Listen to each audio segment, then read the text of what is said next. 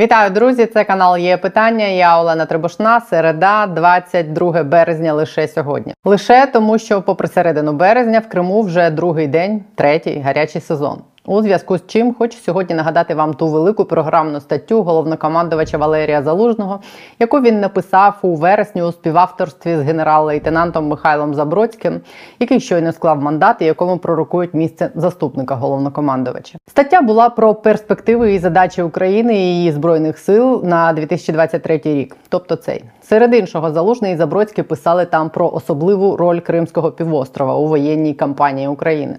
Контроль над Кримом є центром тяжіння для російських сил у цій війні, писали вони. Ефективний вплив на центр тяжіння противника може призводити до змін у перебігу війни.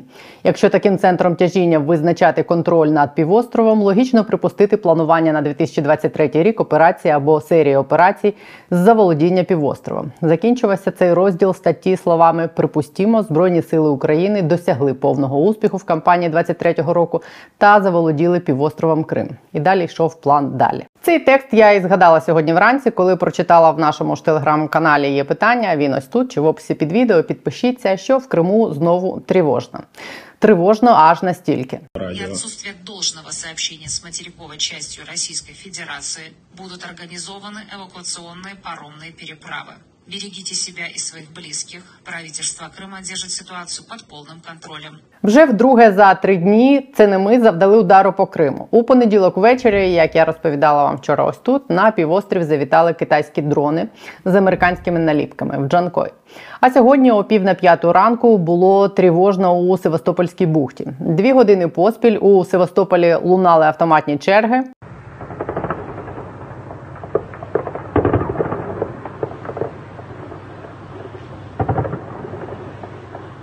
І декілька вибухів розрізали окуповану приморську ніч.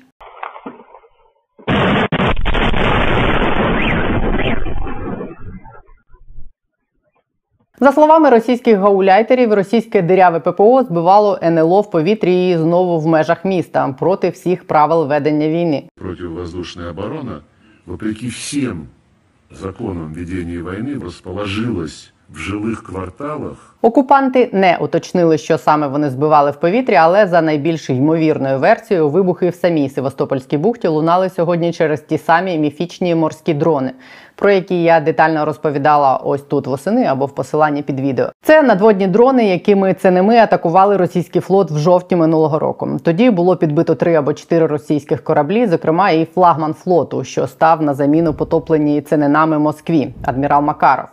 Наразі ми достеменно не знаємо, чим це не ми атакували найбільш захищене місце на планеті Земля Севастопольську бухту. Цього разу Україна поки що відповідальності за ранковий кошмар в Севастополі не взяла. Вдалося щось підбити чи ні, також поки що невідомо. Але відомо, що росіяни відвели подалі від бухти в море два ракетоносії залпом у 16 ракет.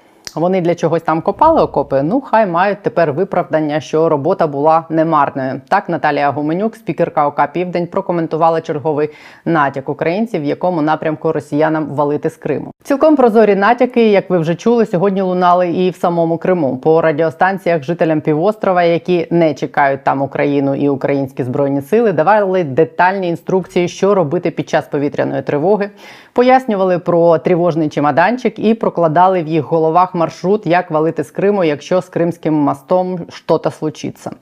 Так що вони вже мали б бути готовими і сидіти на тривожних чемоданчиках. И отсутствие должного сообщения с материковой частью Российской Федерации будут организованы эвакуационные паромные переправы.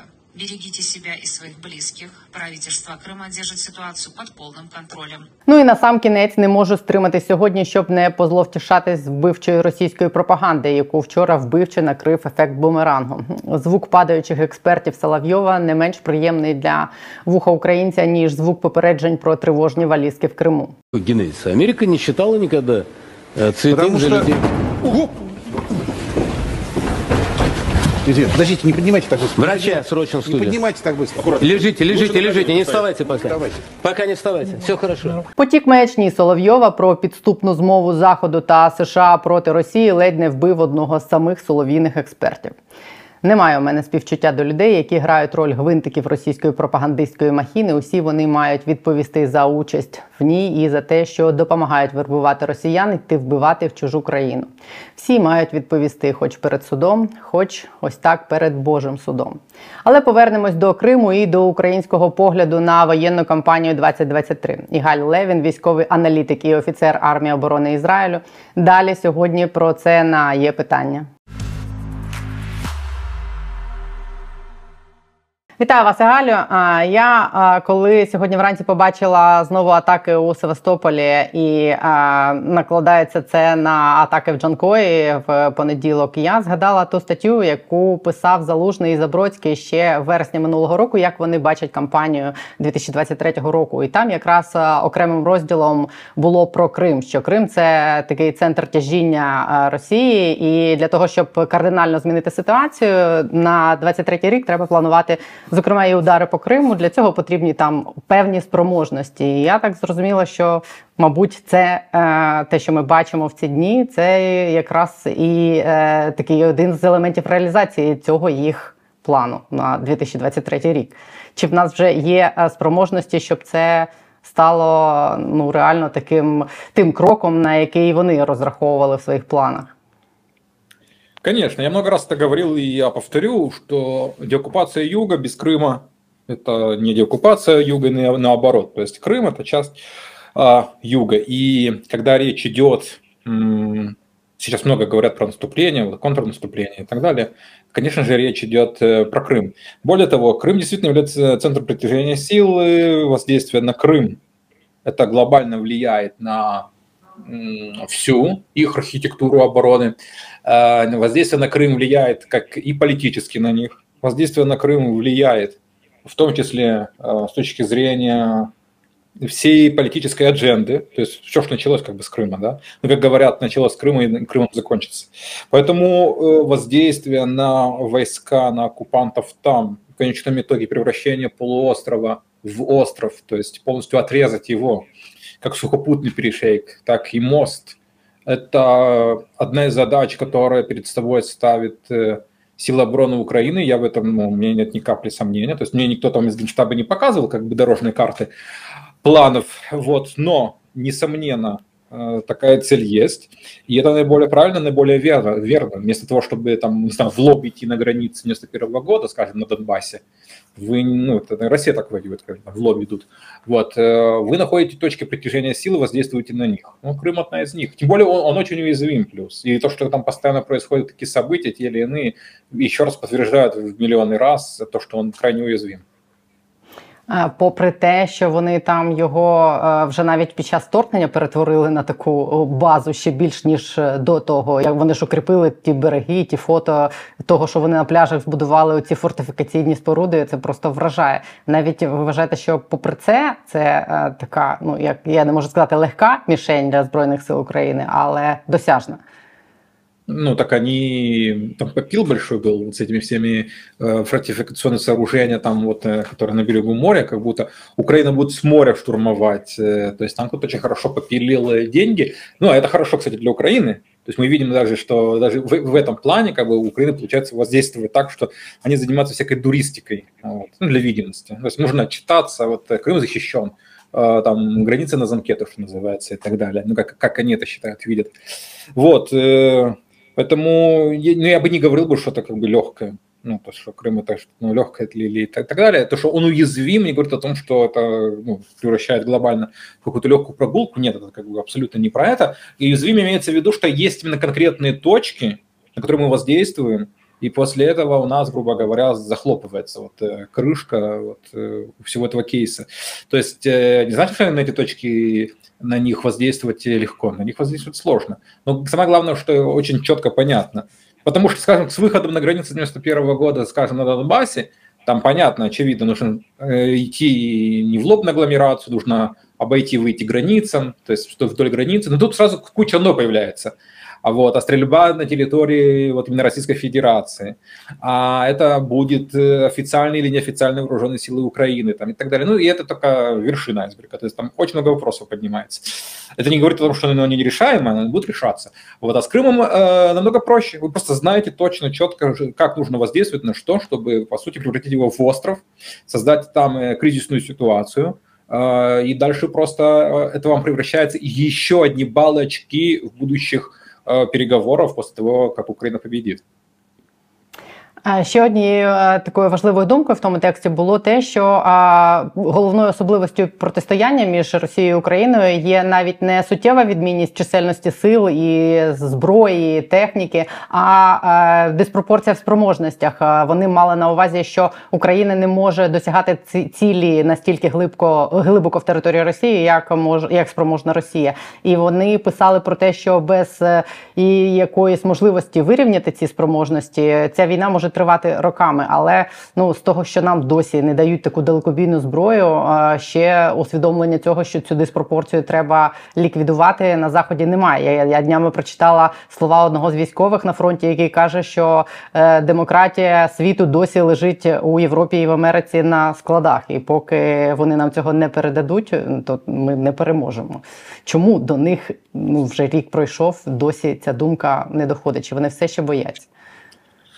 Это большая тема, на самом деле. Ее так э, не ответить в двух словах. Тут есть много факторов. Э, есть фактор, что важно не только победа Украины, важно максимально ослабить Россию. Есть такой фактор. Не у всех это не нужно. Западу не единый монолит, но есть там источники силы довольно крупные, которым важно, чтобы победа была, да, но после того, когда Россия будет ну, максимально обескровлена, возможно, даже на грани тогда уже развал.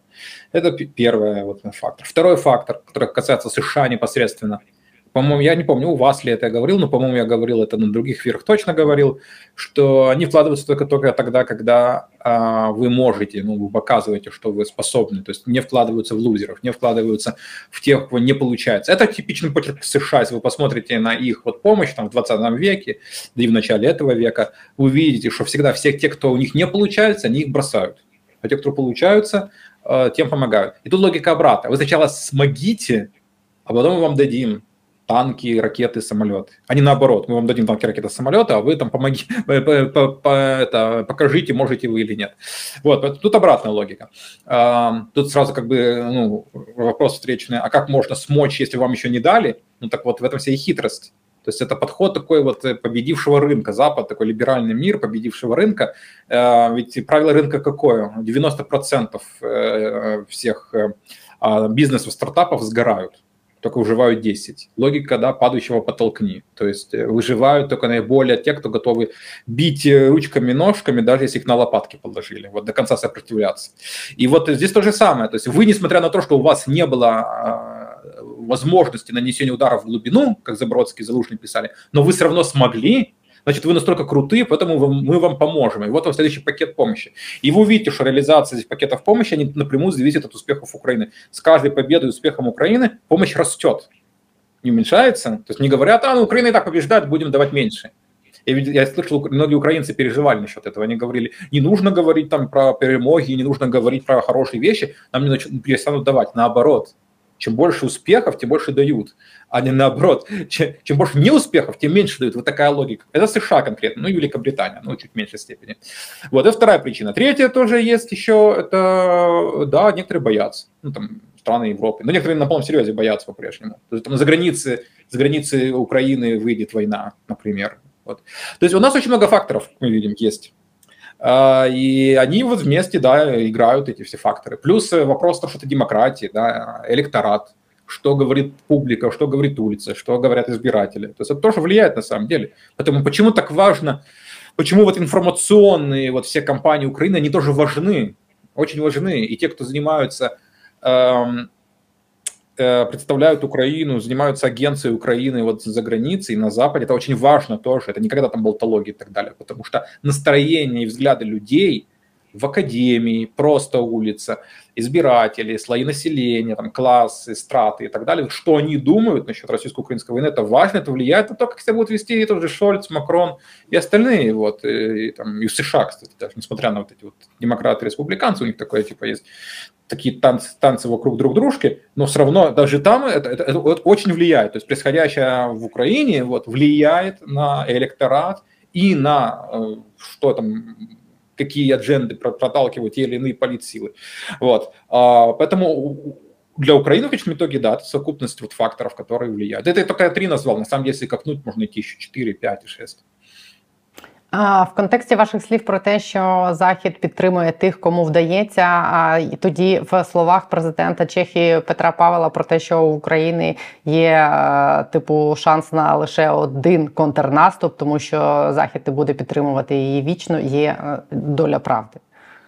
А, ну, он человек, э, друг Украины, он проукраинский полностью, вот он военный.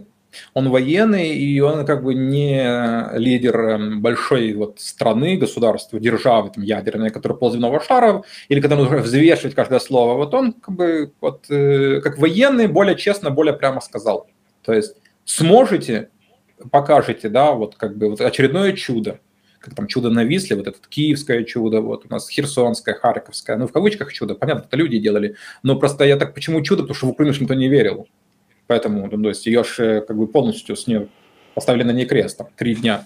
На Западе что же все ожидали, там, в Германии тоже ожидали, что все, как бы Украина не выдержит российского натиска в первые дни недели. Так вот, э, поэтому он и говорит, что сможете еще раз показать, да, будет тогда помощь. Вот. Но если не сможете, понятное дело, что ну, вас не бросят, но и дальше вот прямо таких каких-то звезд с неба не будет. А сможете, будут звезды с неба очередные, очередной уровень, ну там самолеты и так далее.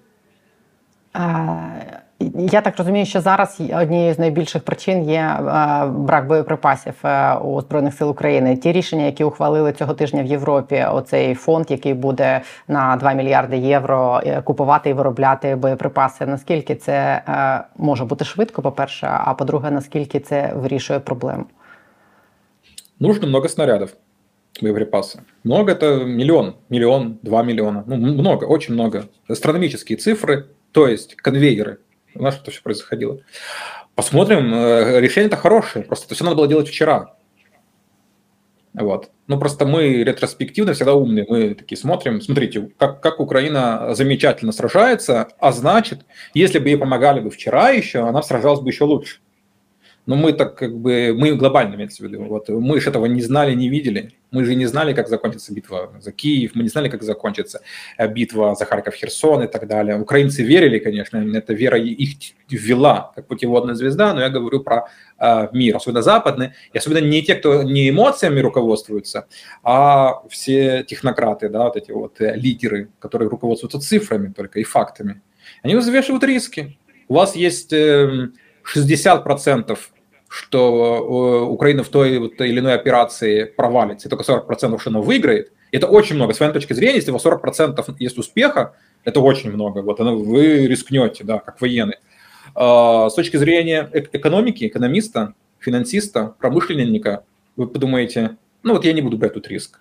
Вот. Получится, отлично, мы потом возьмем, э, наладим производство. Не получится, ну и бог с этой Украиной. Ну, с точки зрения немецкого финансиста там, или американского. Вот. Э, ему-то легко так судить, потому что это как бы не его дети, не он сам как бы там гибнет. То есть трагедия здесь в том, что это все происходит ценой как бы украинцев. Вот, их жизни. Ну и разрушенная страна. Вот такая вот сегодня ракета вот Запорожье прилетела, просто бах, по жилому дому. Там в тяжелом состоянии люди, погибшие есть. Вот. А эти же люди, которые находятся там на верхах, э, вот на Западе, они же так не рассматривают. То есть э, это рассматривают с точки зрения цифр и, и, и вероятности, и вложений. Вот. А поэтому э, это все очень правильное решение, в свое время, не своевременные просто. Ну, это надо было делать еще вчера, а глобальнее еще позавчера, то есть еще до начала полномасштабного вторжения надо было делать. Ну, как бы сейчас какой смысл про это говорить? Тоже я там, слышу иногда, когда начинают возникать, а где-то почему танки только сейчас, а там они летом. Ну, просто нет смысла, мы же время не можем перемотать назад. Вот как дали, как дают, как есть, так оно и есть. Именно поэтому, кстати, военные, украинские военные, я сейчас про украинских военных говорю, они, ну, высшие, они выстраивают свои э, планы в зависимости от э, не там, желаемого, как, как это, а от того, что есть, как оно есть, дано. Вот. И это правильно, кстати, это, ну, это, это грамотно, потому что ну, мы же не можем знать. Вчера они танки не давали, а сегодня бац, танковая коалиция, тут и леопарды, и челленджеры, просто э, рог изобилия сразу раз. Тут 10 танков, 20 танков, 50 танков, 100 танков. Пошло-поехало. Вот, э, поэтому, э, да, это хорошо. Вот посмотрим. Надо, надо много, много, миллионов снарядов надо. А, Дивіться, про те, що ви кажете, треба було думати вчора. А е, от те, що зараз е, вони ухвалили рішення збільшити там до кількох сотень тисяч е, війська НАТО на кордоні з Україною, і типу, і це так і подається, що це не випадок, якщо Путін не зупиниться на Україні і війна дійде до Європи. Ну про це ж ми теж їм рік тому казали, що якщо ви не врятуєте в Україну Україну, то будете воювати з Путіним самі. Ну навіть з точки зору грошей, чи не було б це дешевше? Вкласти в Україну рік тому, ніж зараз вкладати на утримання і створення цього угрупування на кордоні з Україною. Це перше питання. А друге питання це виглядає так, наче я розумію, що це можливо там вони розгля... готуються до найгіршого з усіх можливих сценаріїв, але виглядає це так, наче вони е, дивляться на цей сценарій зараз як на більш ймовірний. А, нет, здесь ничего, кстати, здесь зрады или чего-то удивительного нет. Просто военные, мы же говорим про военных, там НАТО, то есть военный блок, военные всегда отталкиваются на, на, от наихудшего сценария. Это правильно. То есть, э, если э, Россия вот развалена, они танки Т-55-54 уже тащат, и вот там у Украины э, успешный контрнаступление за успешным, но война еще не окончена, и есть вероятность, что все-таки Украина проиграет, ну а военные рассматриваются с точки зрения милитаризма. То есть для них э, то, что Украина победит для военных, еще раз подчеркну, это не очевидно. Потому что ну, они что, могут будущее видеть? Они не могут будущее видеть. Поэтому даже если есть небольшие шансы, что Россия победит, ну, например, там только 5%, что Россия победит, например, а военные должны подготавливаться так, как будто она победит. То есть э, военные всегда отталкиваются от наихудшего сценария, а не, а от наилучшего или от желаемого. Тобто це не означає, що вони просто вже зараз готуються до того, що їм доведеться це робити. Ну, я просто говорю о том, что, кстати, что они профессиональные, грамотные военные. Если бы они не готовились, тогда это был большой вопрос, э, насколько там действительно НАТО – это залог качества и так далее. А раз они готовятся, это говорит о том, что да, они, ну, с точки зрения военного как бы искусства все понимают и правильно делают. Про ці російські танки. Це ж Conflict Intelligence Team, да, показали сьогодні ці фото російських танків. Зараз я спробую їх показати. Е, що вони розконсервували ці старі Т-54. І вони е, подаються так, що е, разом з тим, що вони зняли зі зберігання там БТР-50 і почали встановлювати МТЛБ на МТЛБ корабельні зенітки, це свідчить про те, що там взагалі великі проблеми з забезпеченням. Чи дійсно це так? Чи ви так теж це сприймаєте? Що у ну, росіяни вже не знаю, що вони виснажуються в плані техніки, які, яку вони можуть сюди пригнати?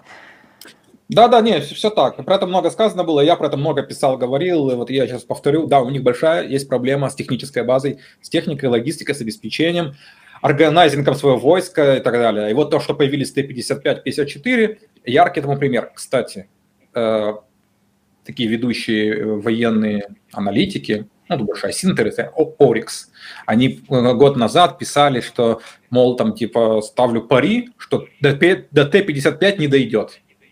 И сегодня Хорошо. он э, репостнул свой тот э, твой пари и написал э, фак на английском, что вот я, я ложунул. Вот. А это, ну, уважаемые асинтеры, которые их их э, эти как его списки и так далее ссылаются вот э, все э, смотрят. Эм, не сомневаться в их компетенции там да выявлять определять технику и всякое такое. Вот эм, поэтому нет ничего смешного в самом Т-55 как Т-55 ну да старый танк но старым оружием много кто пользуется и Украина пользуется старыми танками вот и будет пользоваться. И Израиль долго модернизировал всевозможные древние там допотопные Шерманы но ни Израиль, ни Украина никогда не говорили, что они вторая армия мира, что они великие, аналоговнетные и вообще самые там лучшие и так далее. Поэтому тут почему всегда эта тема смешно, потому что смешно, что страна, которая пышется быть там вот э, мировым там и лидером, и актором, и, и влиять, и представлять и так далее. Вот, но мы и по факту ну, представляете себе то, что мы видим. Вот. То есть одно дело, когда вы пользуетесь э, древним оружием от э, безвыходности, чтобы выжить ну, как Украина или Израиль. В свое, ну, Израиль в свое время, сегодня нет, но когда-то Израиль тоже использовался как старье древнее. Вот. А, И другое дело, когда вы из себя корчите большую империю, вот, и вот такие вещи. Но это, это лирическая часть. А практическая часть – это то, что тенденция, деградация. Мы видим, что у них происходит деградация технической базы обеспечение вот, сил и так далее. Т-55 и 54 – это очень старый танк. Т-54 – танк 45 года, 45-го, и он на базе танка 44, Т-44, который танк 44 года, то есть Второй мировой войны. То есть фактически почти это вот такой прямой вот прямо наследок танка Второй мировой войны. Тут еще чуть-чуть, и все, Вторая мировая уже начнется. Вот. А, ну, прямо как, как деды воевали. Прямо они уже буквально решили этот лозунг воплотить в самом прямом смысле слова. То есть, ну, танк старше, чем Путин, э, танк времен Сталина, в прямом смысле слова, когда Сталин еще был как бы живой, здоровый и так далее. Вот. Э, древнее оружие. Но самое главное здесь – там нет вообще систем современных даже близко. Вот, э, то есть э, первый танк, такой основной боевой танк, на который потом это равнялись многие, это был Т-62, кстати. То есть танк, который как бы имел... Танки раньше, маленькие ликбестеры, делились на легкие, средние, тяжелые. И потом э, во время Холодной войны это, это деление ушло, и появилось такое понятие, как основной боевой танк, УБТ.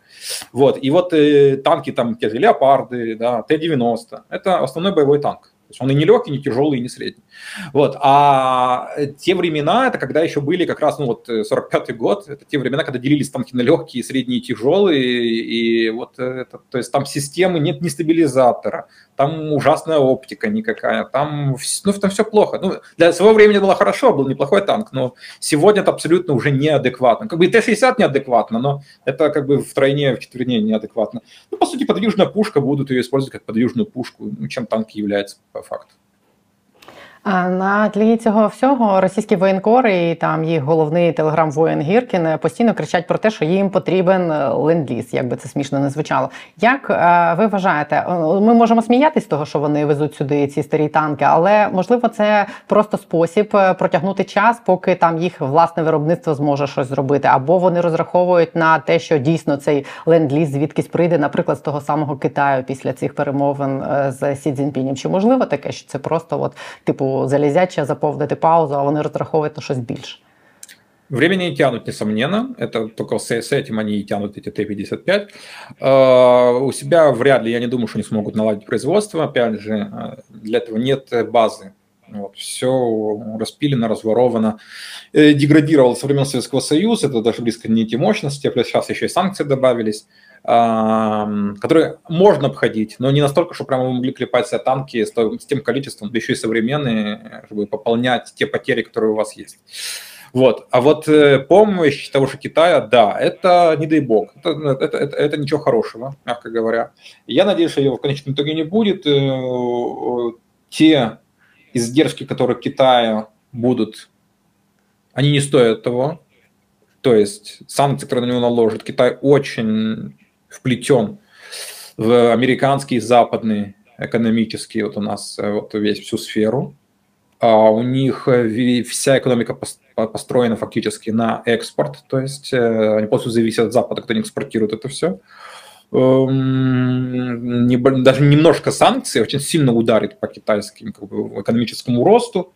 Им ни в коем случае этого делать ну, нельзя, чтобы такая ситуация случилась. Я не думаю поэтому в конечном итоге, что Си, да, товарищ Си, вот захочет э, идти на такой риск, особенно учитывая китайцев, которые всегда традиционно, ну, кстати, и режим нынешний, да, коммунистическая партия, но и вообще традиционно это китайская такая фишка, э, планы надолго, там, на 25 лет, на 50 лет. У них сейчас многие программы в Китае, они там на 50 год, 2050 там эти программы. То есть это такие очень долгие дорожные карты. Так вот, когда у вас есть такие долгие дорожные карты, где все расписано, вы не пойдете на, ну, на, на такие большие риски.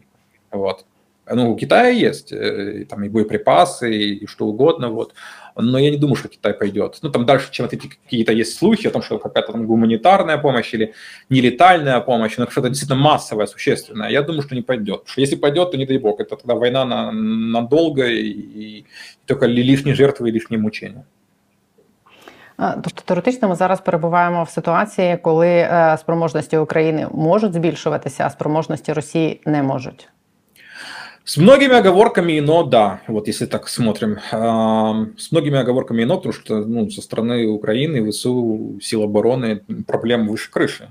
Вот, просто по очевидным причинам мы не можем их озвучивать, в отличие от тех же российских проблем. Вот. Не нужно думать, что сразу тут э, рог изобилия сразу вот э, надавали там этих страйкеров, э, Брэдли, Абрамсов, и это всего Абрамсов еще нет, но Леопарды и там Челленджеры, вот, э, и все просто отлично, нет. Проблем много, благо они так или иначе решаются. Эм, То, что не решается, ищутся альтернативные способы, вот, э, работа идет, но с- даже несмотря на все эти оговорки, да, я согласен с таким подходом. А мобілізаційні ресурси їх ви вважаєте безмежним? Но относительно Украины, да. Ну, то есть они, они могут мобилизовать еще сотню тысяч, еще 200 сотен, две сотни, еще три. Возможно, могут и полмиллиона еще мобилизовать.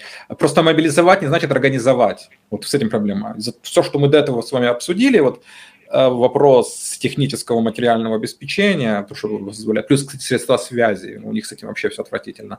Вот, эм, так вот, да, вот с этим, да, проблемы, и поэтому вы можете мобилизовать полмиллиона, а куда вы их денете, что будете с ними делать? Ну, то есть, как вы их организуете, на что вы их посадите?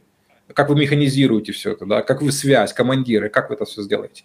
Поэтому тут вопрос, э, ну, в- здесь, в, в этом ключе, а не в ключе, сколько у них именно мяса, тут живого силы. Ну, люди у них есть, да. Про Абрамси ви сказали.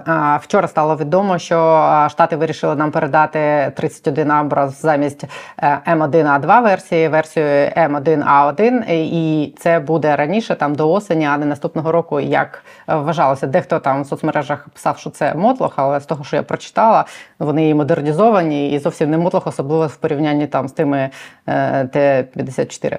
Але питання таке: чи означає це рішення Америки, що вони стали сприймати ситуацію більш критичною і вирішили, що краще передати старіші танки зараз, ніж нові наступного року?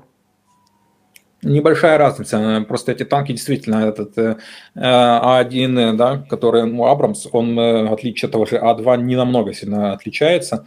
Э, Самое главное, что для той войны и театра боевых действий здесь полностью адекватен, он на голову выше любого там российского танка будет. Э, Ну, я Т-62, Т-55 вообще как бы здесь не конкуренты. Вот, но Т-72 и даже Т-90, вот, э, тот Абрамс будет лучше. А, Ну, западная техника, американская, то есть это вообще не, конкурентно, нельзя сравнивать эти вообще машины и системы, они для разных войн делались э, в разные эпохи. Э, Танк – это танк конца 80-х, начала 90-х годов, это А1. Это не, не- металлолом какой-то древний. Вот. Люди, которые так говорят, это или дураки, или ну, вбросы кремлевские просто. Вот. эм, Почему осень? Україна Ну тобто, проведет- що вплинуло на те, що вони да вирішили зробити Да, це раніше. ну, ось. Просто я це сприймаю як те, що вони занепокоєні тим, що ситуація там погіршилась і не можна чекати Ні-ні-ні, там ні, 24-го ні. року. Э, не- Нет, нет, нет. Просто Пентагон знает э, прекрасно, какие есть э, планы у украинского генштаба. И Я уверен почти на 100%, что контрнаступление будет не одно, а несколько серий. Глобально у нас есть окна для этих контрнаступлений. Это э, весна, поздняя весна, это лето и осень. Они, видимо, хотят передать к второму или третьему этапу контрнаступления их, чтобы они были. Потому что если передают зимой, то это уже после всех этапов контрнаступления. А они хотят, чтобы они отметились. Плюс как это, ну, Челленджеры и Леопарды отметятся, а американская техника не отметится, ну как так? Ну это же как бы ст- стыдно перед людьми, то, что называется. А, і про челенджери у мене теж є питання. А Британія після того, як підтвердила в понеділок, що вони передадуть разом з цими челенджерами ще й ці бронебійні снаряди зі збідненим ураном. Після цього почалась чергова хвиля у цієї ядерної ескалації. Да, там і Путін відреагував, що вони будуть відповідати і Шойгу. І з вашого дозволу, я сьогодні я, я покажу зараз. Сьогодні вони випустили Лукашенка, який прямо і каже, що типу буде ядерна відповідь. нам боеприпасы с настоящим ураном. Если они безумцы, то они вот этому процессу дадут толчок. Вот самое страшное и самое опасное. Поэтому от безумства надо немножко уходить в сторону. И потом, как только эти боеприпасы взорвутся на позициях войск России, вы увидите, ответ будет страшный для всей, для всей планеты уроком будет. У России не только объединенный уран. Е, страшно. Виглядає страшно. О, Питання у мене таке: чи зупинить, по-перше, це Британію е, від передачі цих снарядів? По-друге, чи можна це вважати там ядерною погрозою? а, э, со, со стороны Британии или Украины. Кстати, эти, бри- эти снаряды, ну, чтобы вы понимали, они не идут как какие-то неконвенциональные, то есть это конвенциональные обычные снаряды. То есть там вот, э, да, это бобсы, да, у нас есть э, оперионы, подкалиберные снаряды, там есть стержень из просто из, из твердых металлов, которые могут обычный металл его пронзать фактически. Ну, плюс там еще э, давление, э, нагрев происходит. Ну, я не инженер, поэтому не буду в эти дебри уходить. Но просто э, технически просто это используется как, как э, очень, очень плотный металл. Они, они в плане какого-то ядерного оружия или что-то такое. Нет, это бред, ахинея полная. Вот, и они на Западе считаются самыми обычными боеприпасами для танков. Просто почему так раз переживались, потому что такой танк прошьет насквозь тот же Т-55 или даже 22 Т-55 просто насквозь прошьет, как э, нож сквозь, раскаленный нож сквозь масло. Вот именно так. Э, ну да, танки не встречаются с танками, то есть э, в этой всей войне э, из всех случаев применения танков танковые дуэли были, ну, может, 5% как бы, случаев. Вот. Но это просто все ультимативный аргумент. То есть танк с таким боеприпасом, он у вас прошьет любую бронетехнику, уничтожит. То есть вам только нужно как-то его вычислить, уничтожить там с воздуха или что-то. То есть у него просто ультимативный есть как бы лом, против которого вот вы ничего не можете. Чтобы у вас не выкатилось там вот с какой-нибудь, понятно, там защитой, не защитой, просто это прошьет вот таким вот боеприпасом. Але те, що вони це все озвучують після того, як вони сказали, що це буде сприйнято як ядерна ескалація, і це знову залишиться без відповіді. Ну, це, це, це означає, що питання цієї ядерного шантажу взагалі вже знято з порядку денного для заходу. Не, это бред. Они пытаются эту карту разыгрывать э, больше для рядовых, как бы, там, не знаю, жителей. Может быть, кстати, ну, западных, на Западе. Ну, то есть там все эти мирные активисты, peace-активисты, все эти пацифисты, вот, они не разбираются в военной терминологии, они такие, о, что-то ядерное, ну, что-то ядерное это плохо, наверное, наверное, не надо. Вот, вот может быть, как бы на дурака рассчитывают, как бы с, такой вот целью. Ну, я, я не думаю, что это как-то повлияет. Ну, это, это бред. Это примерно как Россия, кстати, пыталась уличить США, что передают Украине, эти мины Клеймор, которые запрещены Товской конвенцией. Вот. Ну, американцы что ответили? Они сказали, ну, это мина, которая просто избирательного действия. То есть там вы нажимаете на кнопку, чтобы она сработала.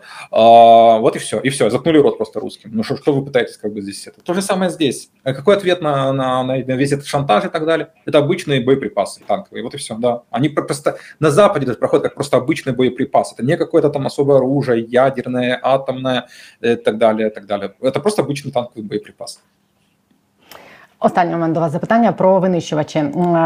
Чи сприйняли ви передачу цих мігів як ну, типу, перший крок до того, що це буде такий, як це авіаційний коалі... авіаційна коаліція, да, як було з танковою. І зараз наша делегація там на чолі зі спікером парламенту полетіла в Америку е, чи летить, щоб вести перемовини про ті F-16. Як ви думаєте, чи наближаємось ми до того, коли ну реально це станеться, і тут будуть ці винищувачі? Чи будуть вони цього року і в рамках не знаю, можливо, цього контрнаступу, до якого всі готуються?